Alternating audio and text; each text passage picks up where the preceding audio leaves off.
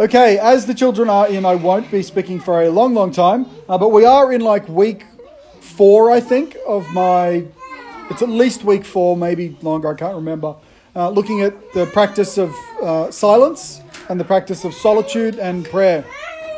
So we're doing real well so far. Yes, we are doing super well at silence and solitude today. Um, uh, so, yeah, so we've been on a bit of a, a journey there, and each week there has, well, not for the last few weeks rather, the first few weeks there wasn't, but the last few weeks there has been a handout, and there will be a handout today as well.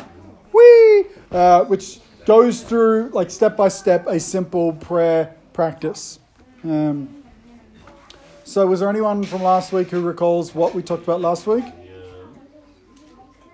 Anyone at all? Huh?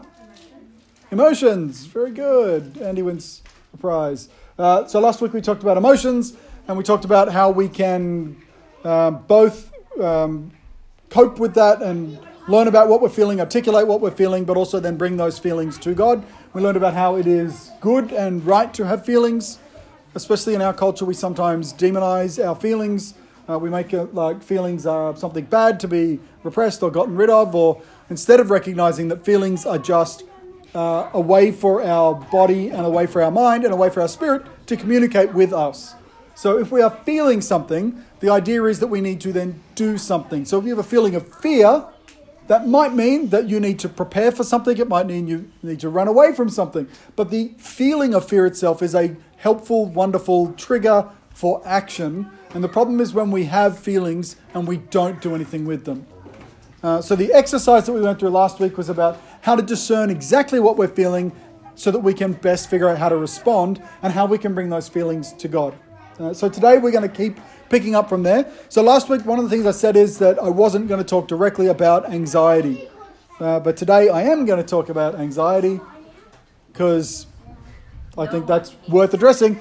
And no one here has ever had any kind of anxiety before. Uh, so I saved the one that people will least identify with till the very end. Uh, so I'm going to jump in. I'm going to start with a quote, that, uh, a similar quote from last week. In fact, the same quote uh, from Greg Boyd, where he says, All of our emotions are associated with the soundtrack and the movies that are running in our head. That's a neurological fact. Feelings are just the emotive side of our thoughts. So here's the thing if we are feeling anxious, it's very likely that we are thinking anxious. The two are not completely separate. Uh, so when our feelings are simply the emotional response to our thinking. And we can precipitate our feelings by changing our thinking, and we can definitely change our thinking if we are experiencing feelings. And, you know, they begin and end in the same place. So it is a, a cyclic thing. So, to a, long, uh, to a large degree, we can control and manipulate even our feelings by really addressing and, and controlling our thinking. Now, obviously, there are times where we feel more overwhelmed and just thinking happy thoughts. Has anyone ever been really grumpy and someone's like, you just need to smile? Uh, that'll definitely fix it. Um, how effective was that? Uh, it's like the you know the same as I'm having tr- I'm having trouble praying, and you get told to just go pray about it. Um, I just I feel depressed. Well, then be happy. Um, or like if I can make you laugh, somehow that will magically fix your deep uh, grief or um, you know depression. Uh, that's not what I'm trying to suggest. And I do think that there is a point where you should, if you have been in a prolonged state of melancholy, dep- despair, depression, anxiety, you should probably go and get that checked and maybe be on medication. Uh, I don't think that any prayer practice is a substitute for good mental health management. But I do think that part of good mental health management is solitude and prayer. Uh, so, one of the things we looked at uh, in the last month is we looked at how Elijah, when he was very, very stressed out, because he just had this huge spiritual experience where fire fell from heaven and all of the prophets of Baal got destroyed by, you know, well, they killed them. That wasn't so great. But, uh, but he was like on this huge high, and then Jezebel's like, I'm going to kill you. And he freaks out, has a massive panic attack, runs off into the wilderness, sits down, prays, and says, God, this sucks, kill me. Like he gets fully at the end of his rope and he is not coping and then he falls asleep. And we kind of talked about how sometimes the best thing we can do for our um, spiritual life, and the best thing we can do in terms of being ready to hear from God is to have a nap. Uh, and I know that doesn't sound very spiritual, but I think so often we are so exhausted. We are just perpetually tired. We live in a world that is just constant feedback from our phone and from the news and from um, things happening around us. It is just constant noise. We are constantly overwhelmed. And because of that, we are exhausted. And if we want to learn how to pray, if we want to learn how to find peace and solitude, sometimes we just need to start with a nap. We need to calm down. Uh, and then an angel woke him up and fed him because turns out we also need a snack. I think that a lot of the time we have low blood sugar or we are eating poorly. And one of the one of the good things for connecting with God is just to manage our lives a little bit better, to sleep better, to eat better. And then Elijah, after having another snack and another nap, I think he, he went for a long walk. I think this is a good thing to do. All of the mental health experts that I know of and have read about all say eat better, sleep better, and go for a walk. Um, and this is what we see in this story with Elijah, who is trying to deal with his massive panic attack and, and his despair that's taken him to the point of wishing that God would kill him. Uh, he's in a pretty dark place. Um, and we looked at how, even in Scripture, being in a pretty dark place is an experience that many of the kind of great spiritual people of the Bible experienced. Lots of the prophets were mega upset some of the time. Uh, Job uh, was a dude who said, I wish I was dead. Jonah, same story. He says, I'm so angry with you, God, I wish I was dead. A different experience. I don't know if I've been so angry, I wish I was dead. I've been so angry, I wish someone else might be dead. Um, but I guess Job was angry at God, and he's like, Well, you're not going anywhere, so maybe I should. Um, Moses, Moses came down uh, when he was talking to God. He brought his prayers to God, and he's like, These people you put me with suck so much. Uh, I can't believe you make me carry this. If this is what you intend to keep happening, please kill me. Uh, so it's pretty normal, actually, for, for um, significant people of faith in Scripture to become very anxious or depressed or angry. So, in and of itself, we can see in the Scripture that those experiences are normal. Um, so, the first thing I need to say about anxiety is feeling anxiety does not make you a less spiritual person or a less mature person, it just makes you an anxious person. And if you can be on medication that will help that, fantastic. If you can have a nap and eat healthy and go for a walk, fantastic. Uh, but I would also like to um, today go through a prayer practice that may uh, help for some people. Uh, so we start out with just that idea that if we are feeling anxious, then we are probably thinking anxious. We need to take control of our thoughts. We need to not allow our, our catastrophizing of our thoughts to allow us to spiral into a crazy place.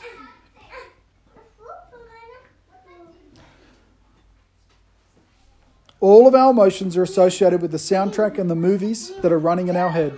That's a neurological fact. Feelings are just the emotive side of our thoughts. So, by seeing and hearing and envisioning and proclaiming things that are true in our head, we begin to feel that truth in our body. One of the great things about prayer is that we can go to God and we can tell Him how we feel, and, the, and hopefully, if we can listen and hear from Him, He will tell us what's true. Because I think a lot of the time, the things that we complain about to God are not true. I think a lot of the time, the things that are making us anxious, or the ideas, the, the visions, the pictures, the feelings that we have in our own mind and heart, aren't connected to reality so much as they're connected to our perception of reality. And when we can bring those things to God, He can change our perception. And in changing our perception, it can help us to uh, change our feelings.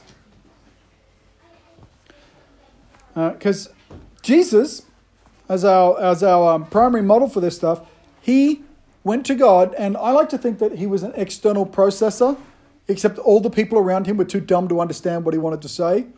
Like, we have a lot of evidence to suggest that. He keeps getting cheesed off with the people around him for not getting it. So he would go to God and he would externally process that stuff. Uh, again and again and again, we see Jesus seeking out solitude and prayer and, and, and that place, the eremos, the secret private place with God, so he could pour out his heart and God could minister to him. When he was most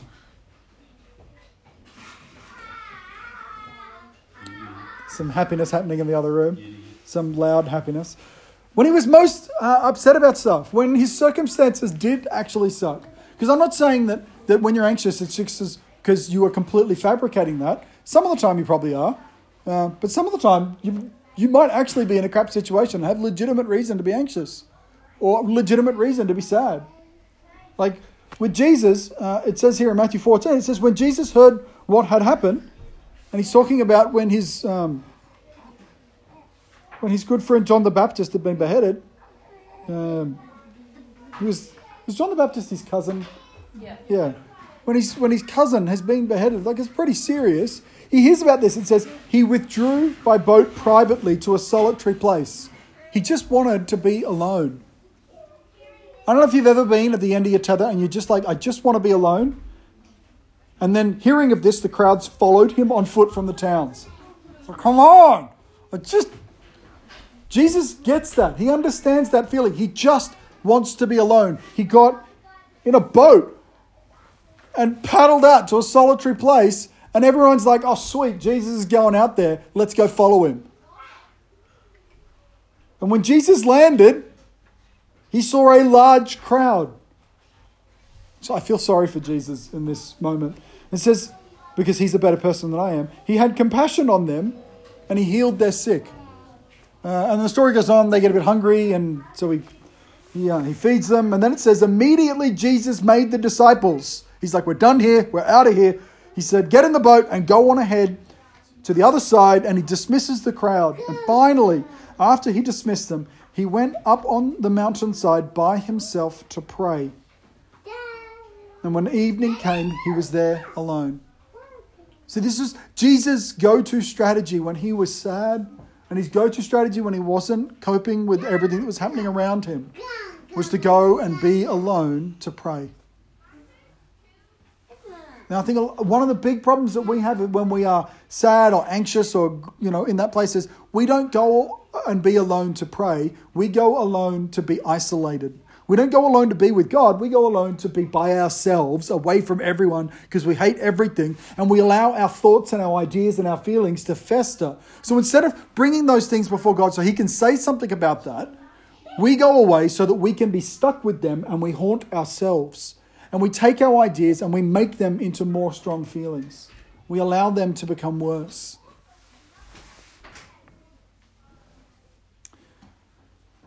on the, um, the night that Jesus was betrayed, after the, the Last Supper, it says here in Luke 22 that Jesus went out as usual. So this was a practice of his, it wasn't a once off when he was feeling anxious. He had a practice. He, as usual, he went to the Mount of Olives, and his disciples followed him. And on reaching the place, he said to them, Pray that you will not fall into temptation. And he withdrew about a stone's throw beyond them, knelt down, and prayed. Now, he is really, really stressed. Like, I'm pretty stressed. I got a few exams in the next week that I'm really not ready for. I'm pretty stressed about that. But Jesus is like, I'm going to be whipped and beaten and tortured and killed. He probably had a little bit more stress going on right there. And he prays, Father, if you are willing, take this cup from me. Yet not my will, but yours be done. And he takes his concern and he takes his freak out and he takes his anxiety about a very real thing that's happening to him. And he offers it to God. And then, I mean, he's Jesus, I get it. But not only does he offer it to God, he says, If this is what you will, I will go through with this. I don't know if you've ever take, taken your anxiety to God. Normally, when you take your anxiety to God, you're like take it away, not if I need to go through this, I will.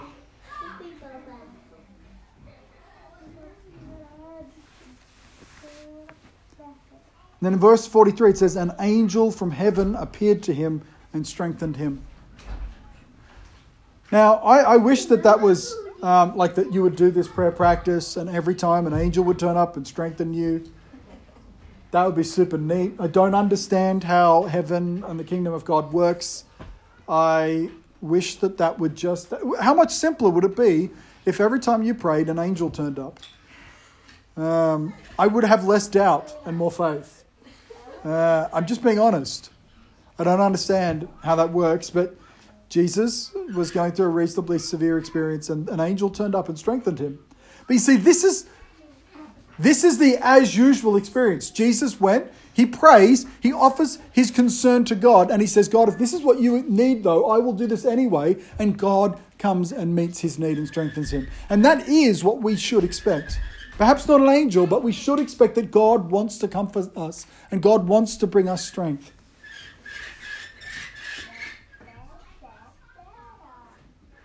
And being in anguish. So it turns out that being strengthened didn't take away his concern. And being in anguish, he prayed more earnestly. And his sweat was like drops of blood falling to the ground. So Jesus would go before God and he would pour out his stuff, and God would meet him in that place. Jesus had a practice of a usual habit of seeking out solitude and silence and prayer. And here's the thing in all of these, uh, the two examples that I've read there, rather, uh, God didn't just miraculously fix Jesus' situation. And these were real issues. He really was grieving that John the Baptist was dead, and he really was anxious about what was going to come for him. And God didn't magically take away his problem. He said, when we go to God with our anxiety, you know, and we say, God, give me peace, he gives us a peace that passes our understanding. He doesn't take away the issue. If he was just going to take away the problem, then we wouldn't need peace that passes understanding. We would just have peace that is very understandable because we have no issue. Peace that passes understanding says, yes, your problem still exists, but I will help you. I will strengthen you. I will help you to overcome.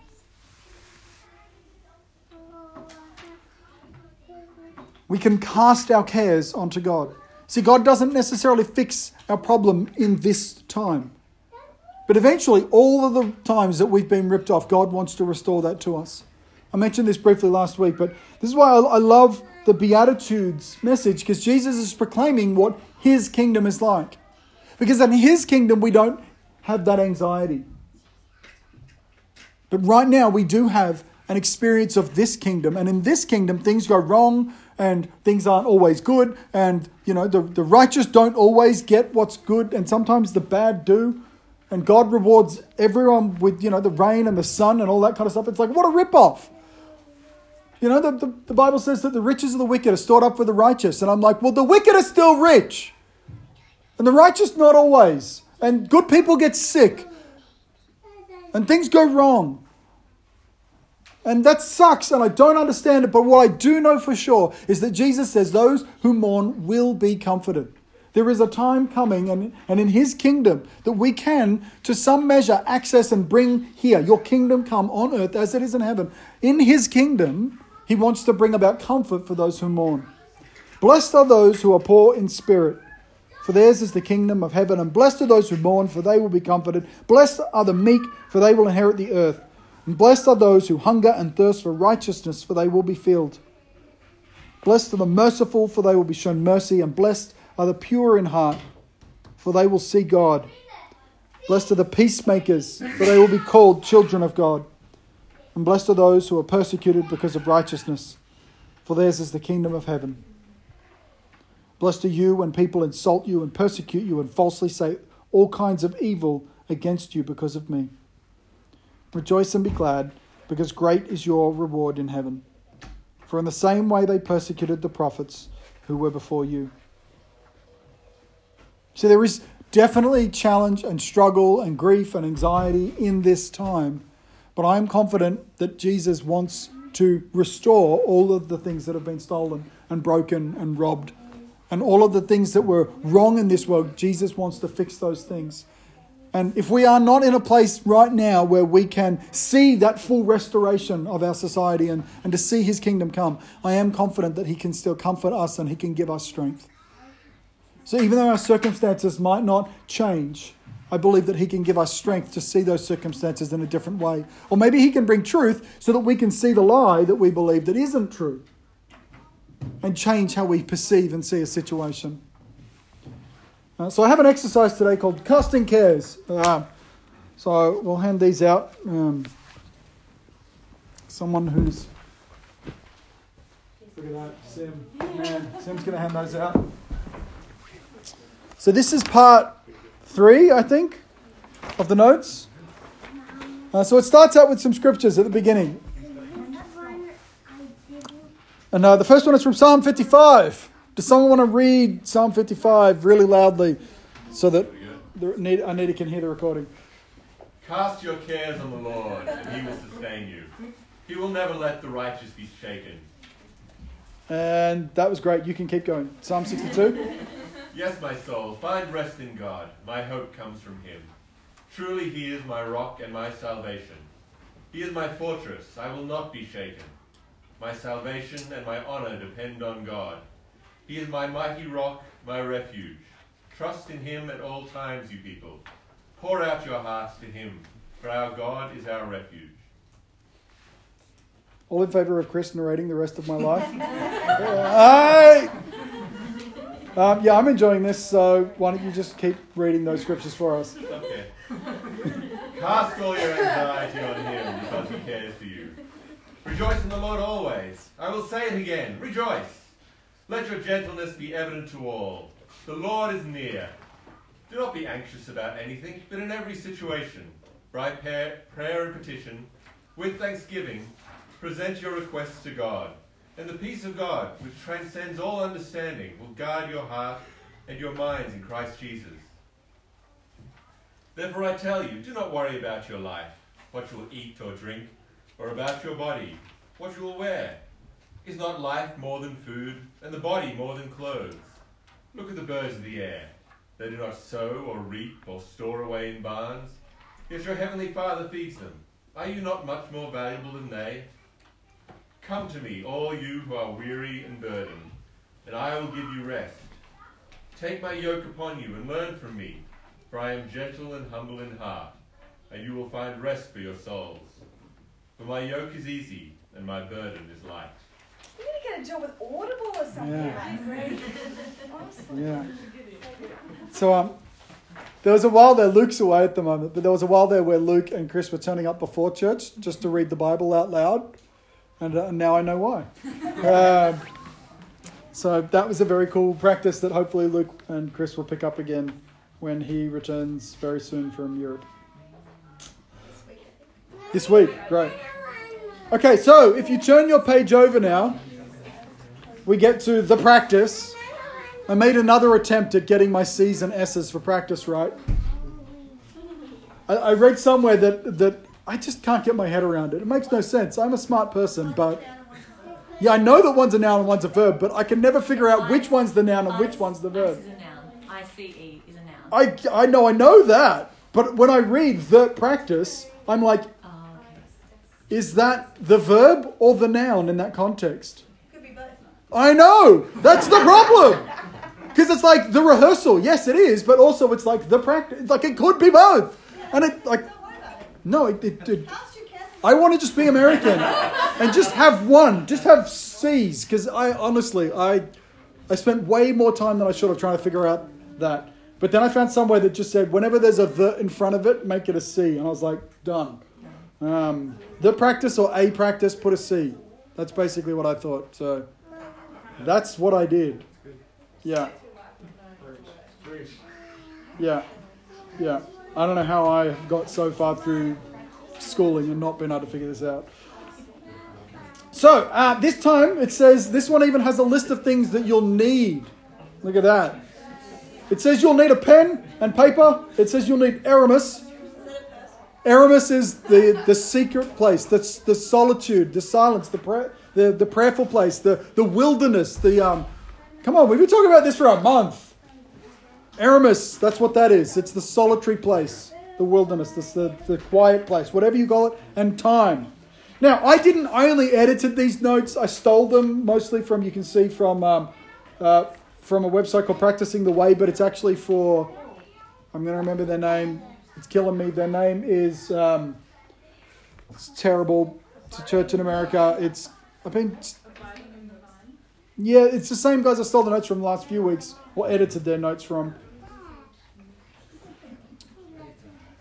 That's terrible. I can't remember the name of their church, and now I feel bad. Um, I'll look it up later. Uh, anyways, you can look it up there if you want. Uh, now, they obviously have a much more disciplined church because it's like, this will take one or two hours. And I'm like, yeah, it will.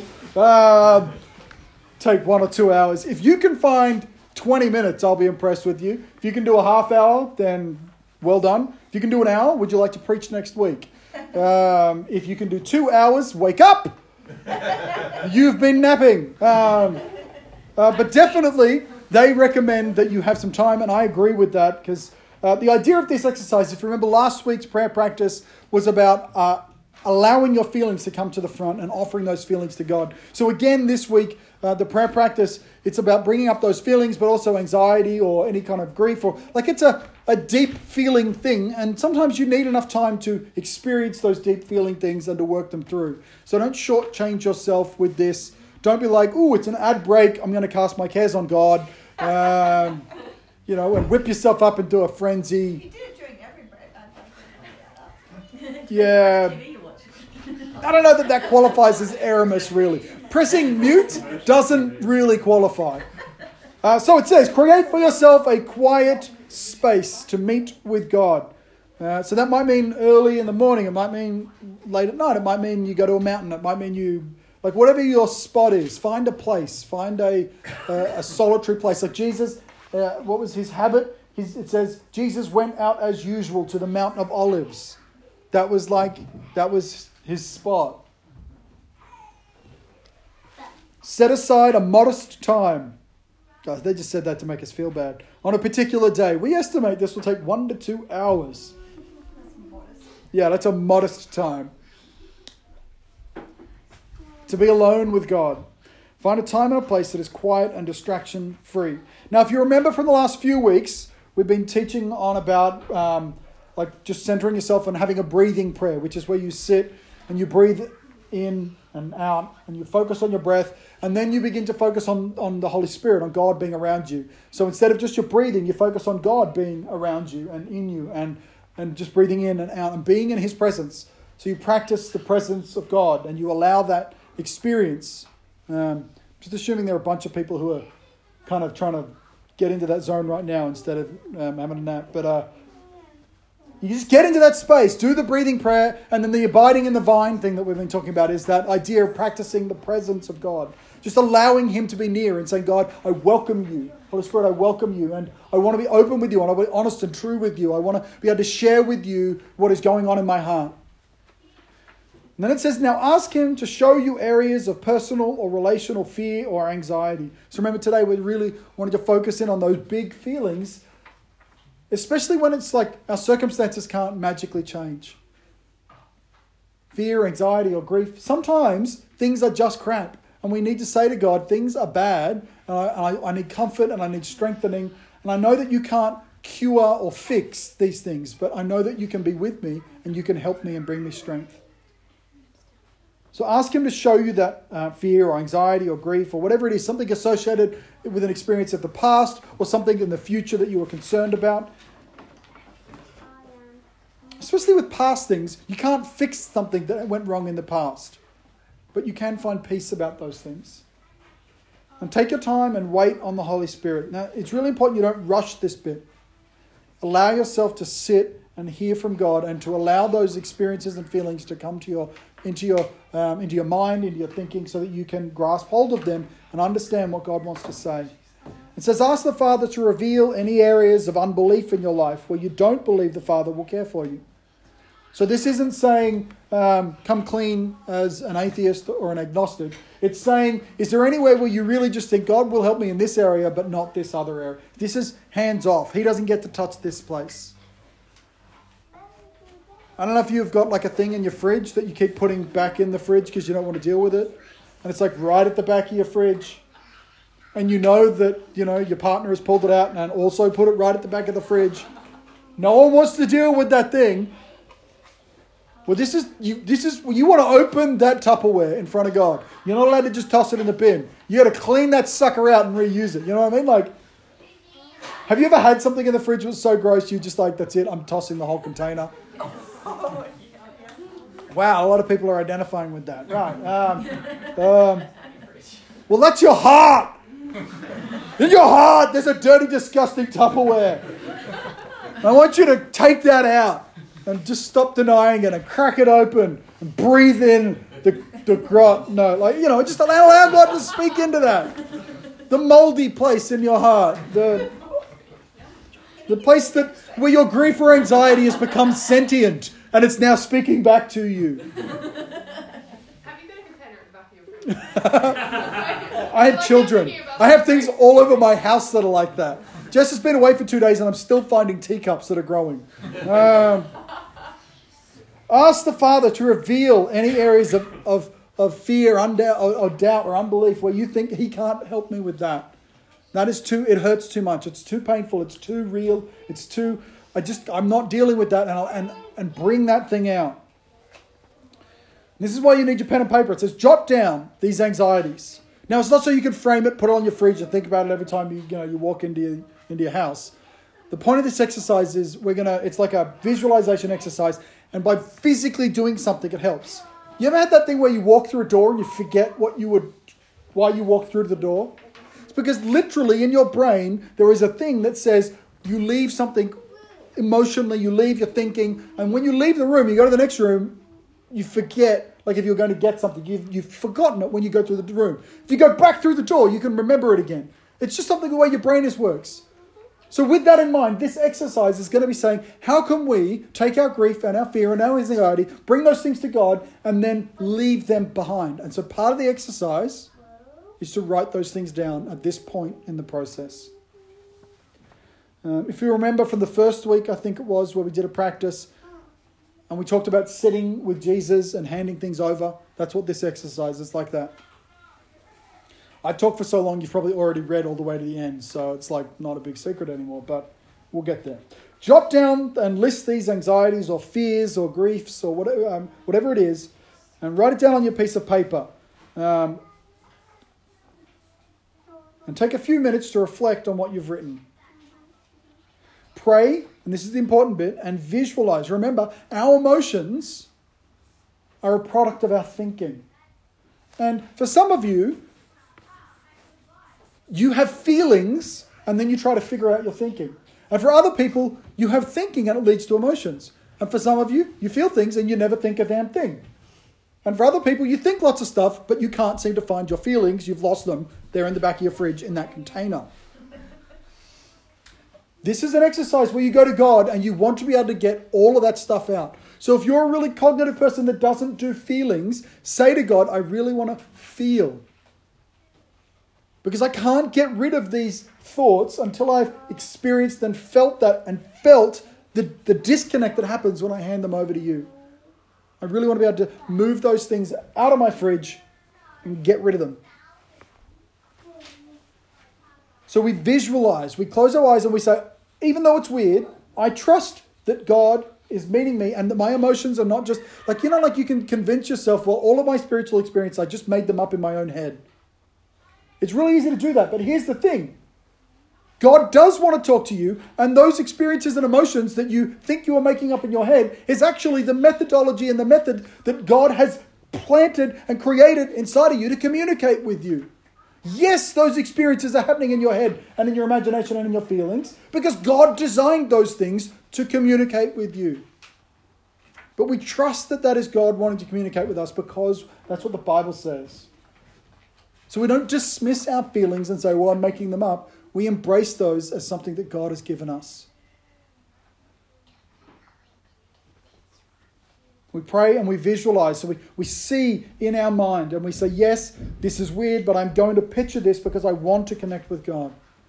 And I believe this in faith and I want to be with Jesus. And, and so we just we allow ourselves to buy into that experience. Which is why it says, Come to God like you're a child, because they are much better at buying into that. The, the older we get, the more we're told that our emotions aren't real that only hard fact is real, and that emotions and feelings are, are tacky or trivial or immature, or that they aren't how we should live. Or no, no, no. God resides in our thinking and in our feelings and in our emotions and our imaginations. We pray and visualize ourselves with the Father, and then one by one. Now, it uses Father and Jesus interchangeably in these notes. Pick one if you had an awful experience with a father figure, God can be a mother to you. Like Jesus came and was a man, but God the Father is a like it's just the way that we characterize God in Scripture because it was written in a patriarchal culture. But God is not gendered. We are both male and female made in His image. So if you need to visualize God as a mother, go nuts. You're not going to get excommunicated. He's not going to be like, okay, now that we've dealt with this, we're going to deal with your wrong picture of me. But like, that's just not how it works. God wants to meet you where you're at. So picture God with you, or Jesus with you, and hand those things over to Him. So literally take your paper and hand them over to Him. One by one, imagine that. Giving those anxieties, those fears, those, those traumas, those troubles, those doubts over to Him. It says this exercise should create a mental snapshot of Jesus or God or doing exactly what He says He will do in the scriptures that we read earlier. Cast your cares on the Lord, and He will sustain you. He will never let the righteous be shaken. Cast all your anxieties on Him because He cares for you. So we cast these things over, we hand these things over to God. By handing them over to Him, we express our trust and His ability to take care of us and to strengthen us and to take those things. Then it says, once you've given all your anxieties to Jesus in prayer, take the things you've written down and rip them up. If you're um, if you're in a very controlled environment and you don't want to set fire to things, burn them. Do whatever you want with them. Do something to say, I have handed these things over and they no longer haunt me and no longer have control or power over me because Jesus is in control. God is my Father who loves me, and I cast my cares and my anxieties and my concerns over to Him. It symbolizes that our anxiety has been given to Jesus and that we are now released from the weight and the responsibility of, their, of that burden. And I, like I know that like exercises like this can seem weird, but the idea is to take what is a very linear bullet point thing and to make it a practice so that we don't sit there with our list and go through it bullet point by bullet point. That we learn how to come to God and say, God, I'm worried. I want to hand that over to you. So we come up with a way to. This is just trying to teach you some basic ideas of how to pray. I have another handout. Um, we'll probably, I'll probably finish up this up this series next week, and it talks about how to hand unforgiveness over, and it talks about how to um, talk to God about your identity and who you are, and so just a few other example kind of conversations you can have as part of a practice of prayer. Um, I think that we'll probably do a liturgy type thing um, that talks about how to pray through the scriptures and things as well. There's a whole bunch of stuff about that. People have been doing this in church history for literally thousands of years, so there's lots and lots of resources. This is just a simple tool. Um, uh, so I might pray uh, and we'll, we'll wrap up there. Heavenly Father, I want to thank you that you desire to meet with us and to recalibrate our thinking, to help us to take our thoughts captive and to submit them to your will, to your truth, to your righteousness, to your uh, idea of what is good instead of just being caught up in our own idea of what is good and what is true. I pray we would submit it to you. Heavenly Father, help us to, um, to understand that you made our emotions and our imaginations and our feelings and our thoughts, and that you desire to be involved in those things. And to set aside our doubts or our fears about that process and just embrace that you want to connect with us and you want to love us and you want to embrace us. So I pray as we go through these prayer practices from the last few weeks that we would really be able to uh, feel your presence and know you and, and find healing and find a release from anxiety and stress. I ask your blessing, and I thank you uh, for all of the wonderful, great things that we have in our lives, and just how fortunate we are, God. I pray your, your kingdom come, Lord, that those who really truly need to be comforted would be comforted, those who mourn.